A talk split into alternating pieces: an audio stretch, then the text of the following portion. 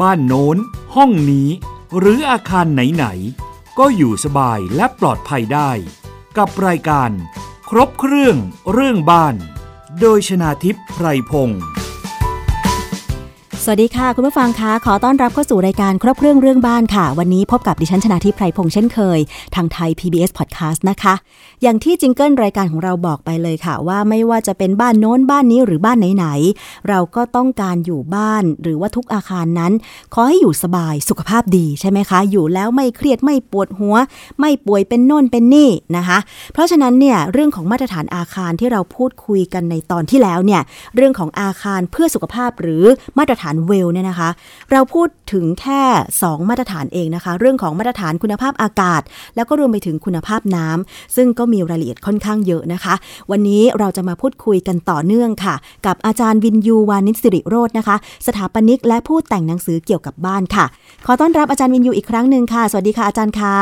ครับ สวัสดีครับ เมื่อครั้งที่แล้วแหมจบไม่ลงเยอะไปหน่อย คุยไปคุยมามันเหมือน เป็นข้อมูลใหม่ของดิฉันด้วยนะคะ เพราะว่าที่ผ่านมาเนี่ย จัดรายการบ้านก็มานานแล้วเหมือนกัน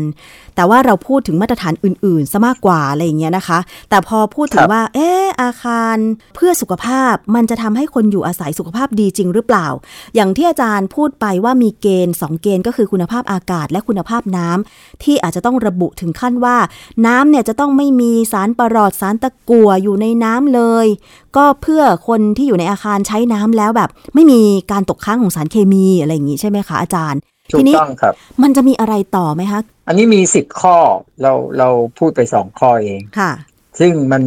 เมื่อเทียบกับอาคารเขียวแล้วเนี่ยเขาขยายขอบเขตเยอะมาก เพราะว่ามันยุ่งเกี่ยวกับคนนะครับหัวข้อต่อมาเนี่ยตอนที่ผมได้ยินครั้งแรกเนี่ย ผมก็งงเหมือนกันว่า เอ๊ะเขาบอกว่าทำเกณฑ์ขึ้นมาแล้ว แล้วสถานีต้องไปยุ่งเกี่ยวเนี่ย แล้วไม่จะสถานีจะไปยุ่งเกี่ยวยังไง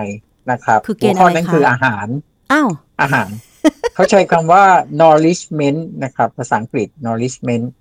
ซึ่งก็ต้องไปเปิดเด็กเพราะศัพท์นี้ไม่เคยได้ยิน มันพูดถึงคุณภาพอาหารที่จะอยู่ในอาคารแล้วก็บอกแล้วเกี่ยวอะไรอะแล้วออกแบบอาคารเกี่ยวอะไรอาหารเขาหมายถึงว่าการปรุงอาหารในอาคารต้องมีคุณภาพหรือเปล่าอาจารย์ อย่างนี้ไหมไม่เขาเขาพูดถึงอาหารที่ออกมาเลยนะครับ อาหารที่ออกมาเลยก็ ยกตัวอย่างก็คือ ถ้าสมมติว่าออฟฟิศนั้นเป็นสำนักงานใช่ไหมครับค่ะ ก็ควรจะไม่มีคันชีนนะครับ ให้พนักงานได้ไว้ทานอาหารไม่ต้องเดินข้างนอกอะไรเงี้ยอ๋อต้องมีโรงอาหารภายในอาคารอ่าโรงอาหารนั้นก็ต้องมีส่วนหนึ่งหรืออาจจะมากกว่านั้นมากกว่าห้าสิบเปอร์เซ็นเนี่ยให้ขายอาหารสุขภาพเช่นไม่หวานมันเค็มจนเกินไปอะไรอย่างนี้ใช่ไหมคะ เออเป็นอาหารแบบมังสวิรัตเป็นอาหารแบบมีผักเป็นสลัดอะไรอย่างเงี้ย ต้องห้าสิบเปอร์เซ็นต์ด้วยเหรอคะอาจารย์ต้องเป็นนโยบาย ต้องเป็นนโยบายของของเจ้าของตึกเลยนะครับ ว่าคุณจะต้องมีนโยบายที่ส่งเสริมให้คนที่อยู่ในอาคารเนี่ยสามารถหาของรับประทานได้ในอาหารที่มีคุณภาพนะครับ อย่างเช่นว่าถ้าเกิดมีร้านสะดวกซื้ออยู่ข้างในก็ต้องแบบมีนโยบายเลยว่าร้านสะดวกซื้อในนั้นเนี่ยอาหารอย่างน้อยสักครึ่งหนึ่งคุณจะต้องเป็นอาหารที่เป็นอาหารสุขภาพให้ให้เขามีสิทธิ์ที่จะเลือกซื้อได้กับอาหารที่ไม่รักษาสุขภาพอะไรอย่างเงี้ยนะครับ มันเข้าไปยุ่งเกี่ยว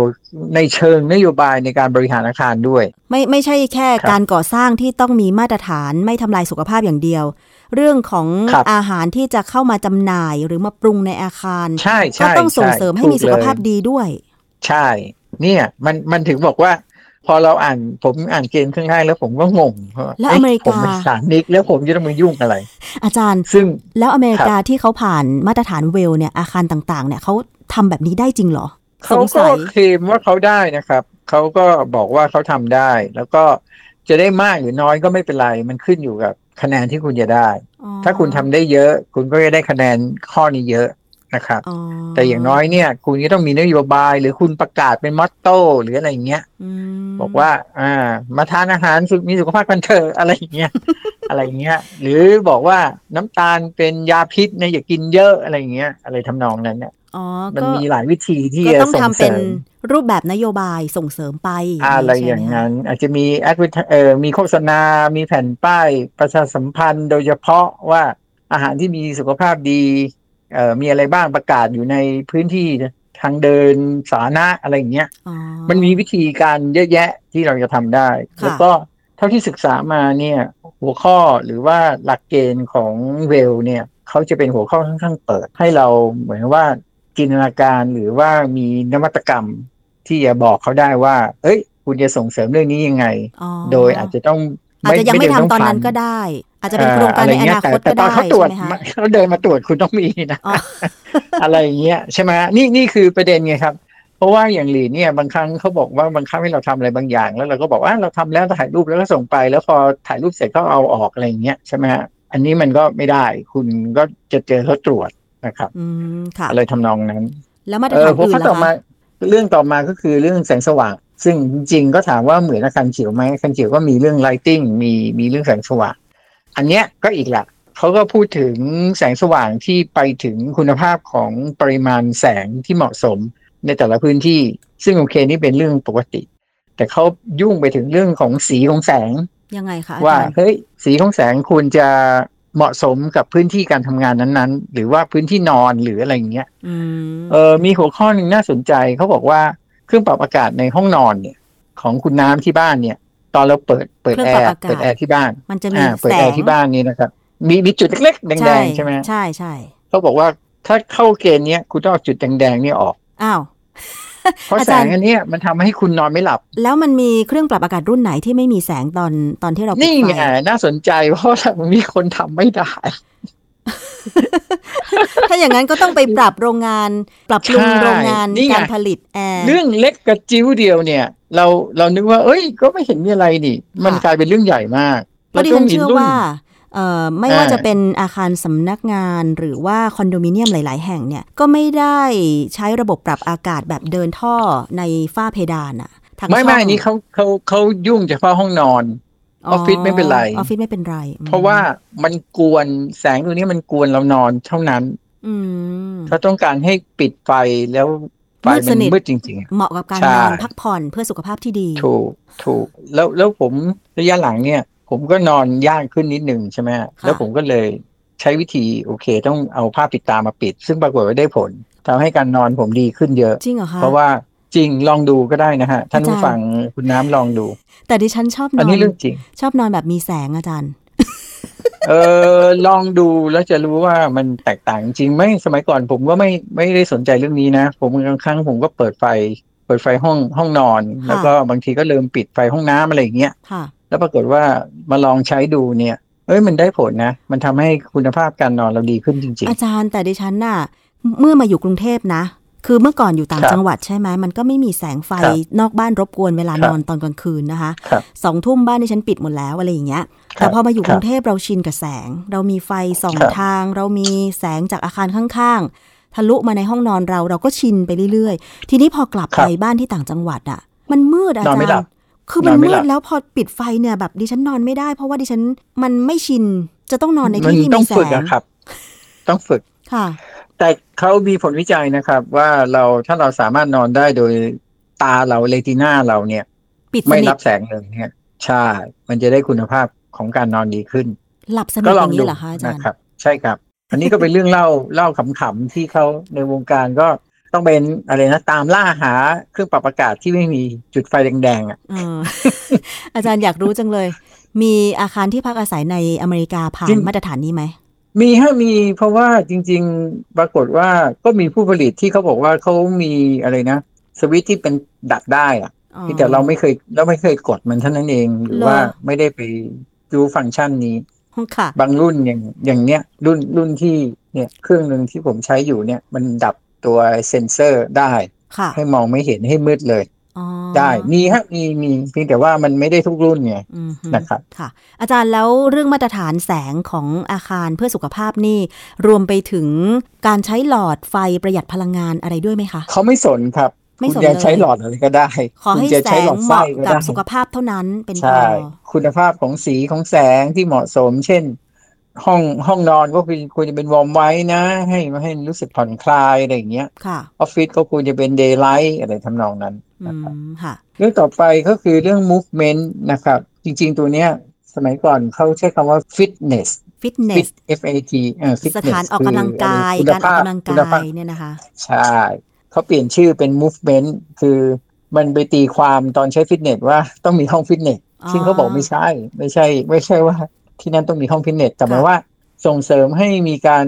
ให้ให้มนุษย์เคลื่อนที่อะเคลื่อนไหว อย่างเช่น โต๊ะทำงานก็มีโต๊ะทำงานที่มันปรับขึ้นปรับลงเพื่อยืนทำงานบ้างอะไรอย่างเงี้ยไม่ใช่นั่งอยู่ตลอดเวลาส่งเสริมการใช้บันไดให้เดินบันไดเยอะๆ แต่ก็คืออย่างลีดเนี่ยเขาส่งเสริมให้ขึ้นบันได เพราะว่าจะได้ลดใช้ลิฟต์ใช่ไหมฮะแต่นี่ไม่ใช่เขาไม่สนใจคุณจะใช้ลิฟต์ใช้ไป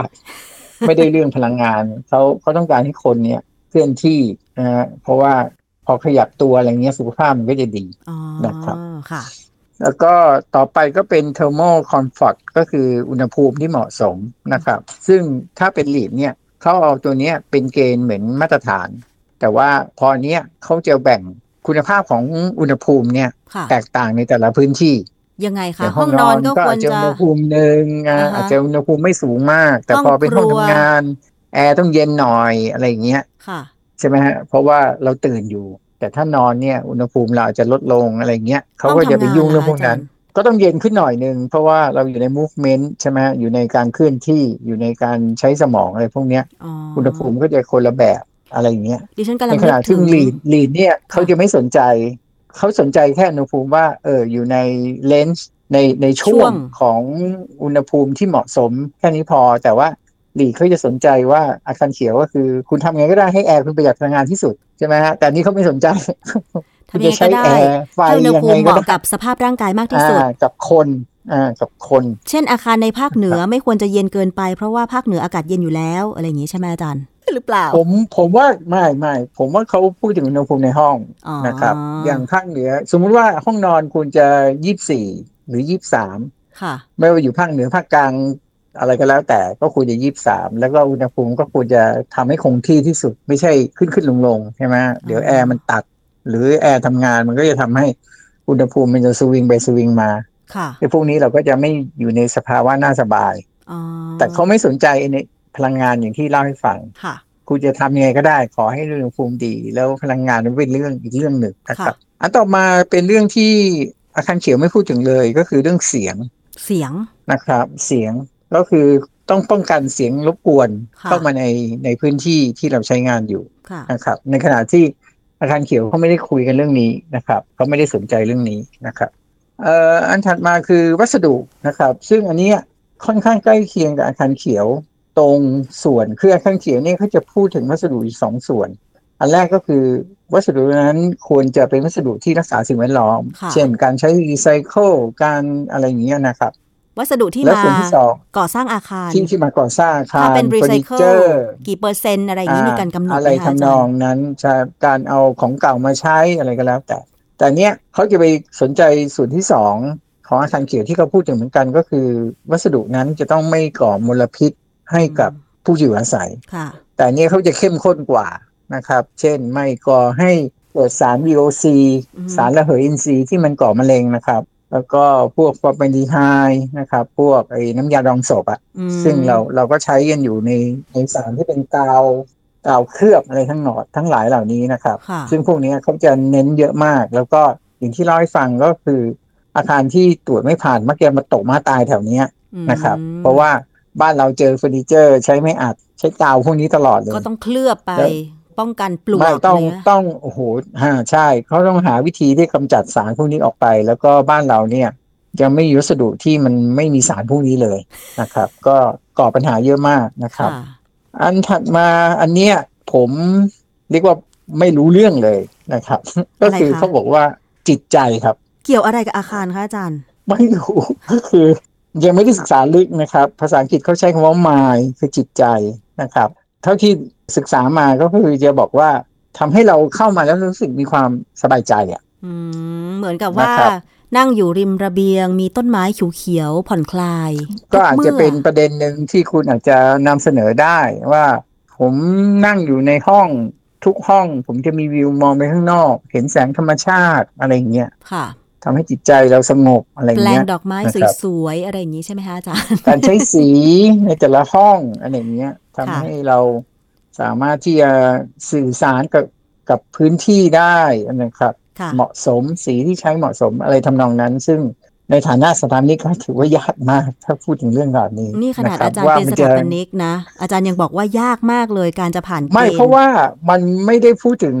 พื้นที่หรือกายภาพไงมันมันพูดถึงผลที่เกิดขึ้นกับจิตใจมนุษย์ใช่ไหมครับ เราก็ได้แค่อนุมานเนี่ยแต่คราวนี้มันมันการอนุมานของเรามันจะสื่อไปถึงจิตใจของแต่ละคนหรือเปล่าอันนั้อานจารย์แล้วแบบนี้เป็นเวเรื่องลายากกรรมการของเวลเข้ามาตรวจนี่เขาต้องประเมินคนใช้อาคารจริง ๆ ด้วยไหมคะ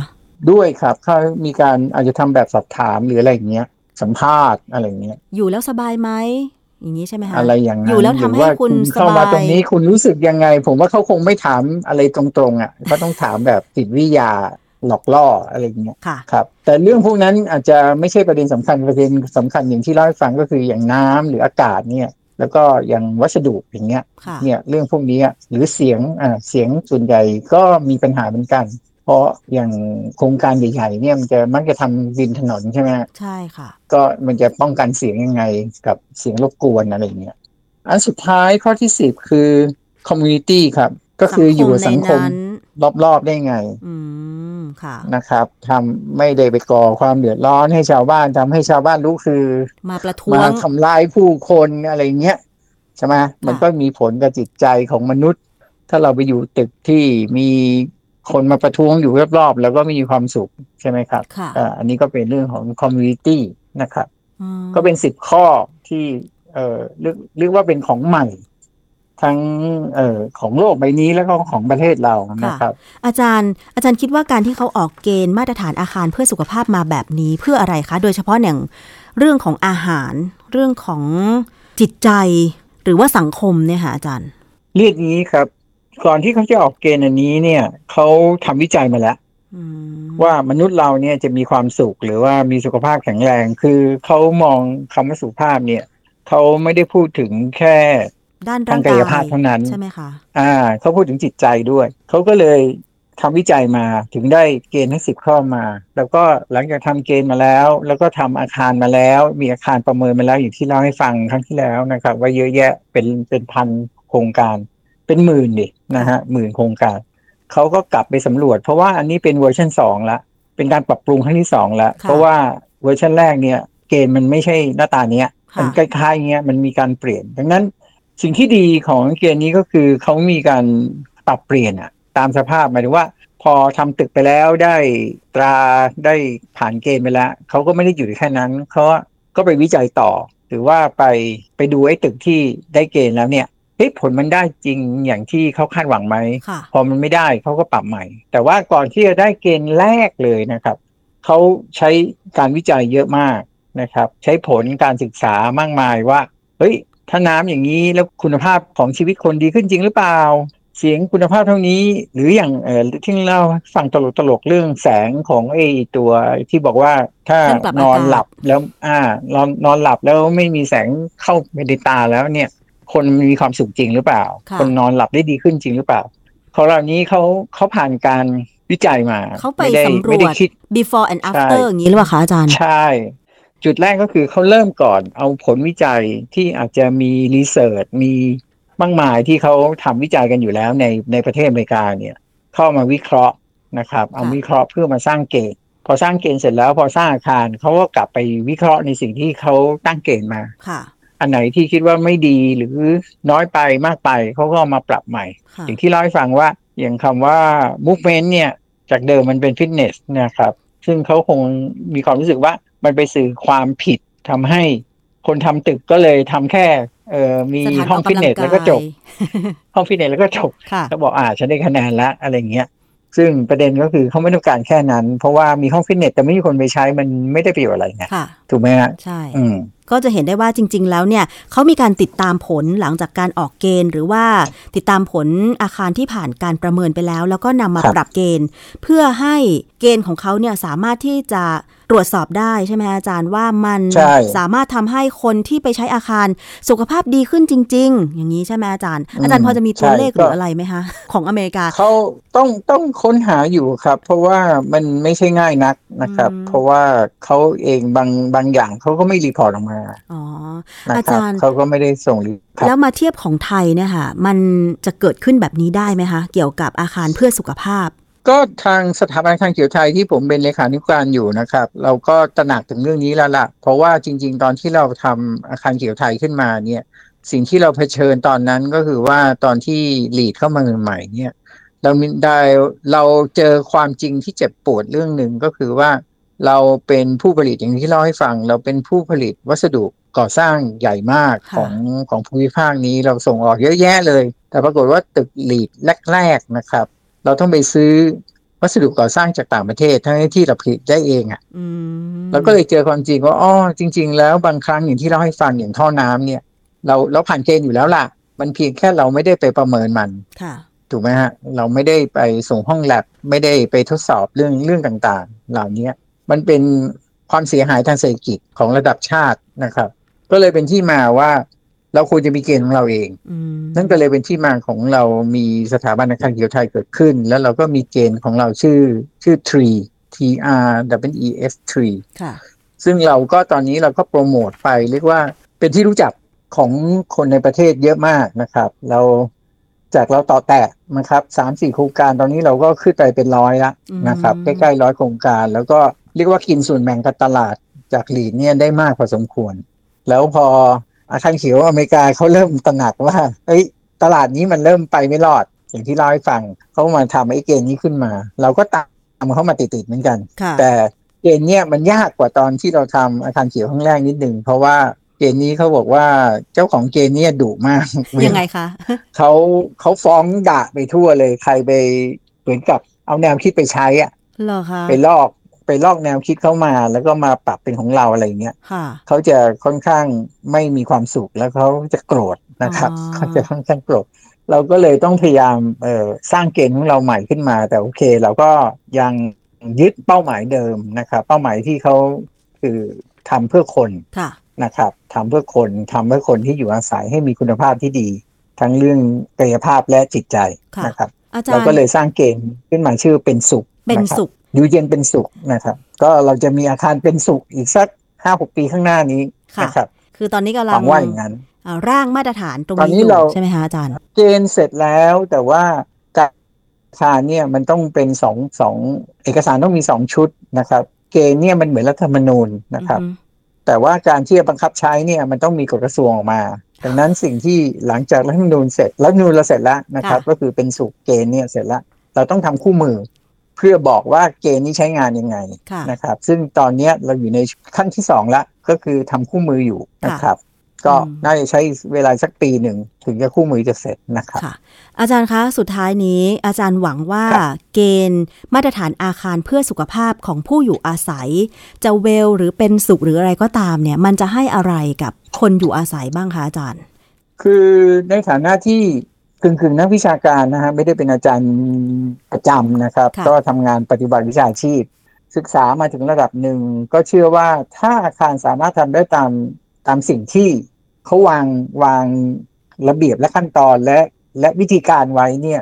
ได้ตามนั้นเนี่ยผมก็เชื่อว่าคนที่อยู่ในอาคารเนี่ยจะใช้ชีวิตสุขภาพและจิตใจที่ดีขึ้นแน่ๆอันนี้ค่อนข้างมั่นใจ ค่อนข้างมั่นใจ เพราะว่าเริ่มต้นแค่คุณเข้าไปแล้วคุณหายใจอากาศ ซึ่งหนึ่งฝุ่นน้อย เชื้อโรคน้อยคาร์บอนไดออกไซด์ระดับที่ถูกต้องมีออกซิเจน ปริมาณที่เพียงพอ ผมว่าแค่นี้คุณก็สุขภาพคุณดีละไม่ต้องพูดเรื่องอื่นเลยนะครับ มีนิดหนึ่งถ้าสมมติว่าเป็นอาคารที่อยู่อย่างเช่น ใจกลางย่านธุรกิจ กับอาคารเขตมีนบุรีอย่างเงี้ย คือคการตรวจสอบมาตรฐานเรื่อง แม้แต่คุณภาพอากาศมันจะยากง่ายต่างกันไหมฮะอาจารย์ ไม่จริง ๆ แล้วตึกเนี่ย ต้องเออจริง ๆ เราเข้าใจอะไรผิดกันนิดหนึ่งก็คือเราเชื่อว่าตึกเนี่ย มันควรจะต้องคือเราอยู่ในอาคารเมื่อไหร่ก็ตามเนี่ยนะนอกจากเราเดินไปข้างนอกตรงเทอร์เลสหรืออะไรก็แล้วแต่ตรงตรงเฉลียงหรือระเบียงนะครับแต่เมื่อไหร่ก็ตามที่เราเข้าห้องปิดประตู พื้นที่ทั้งหมดในอาคารต้องถูกควบคุมครับ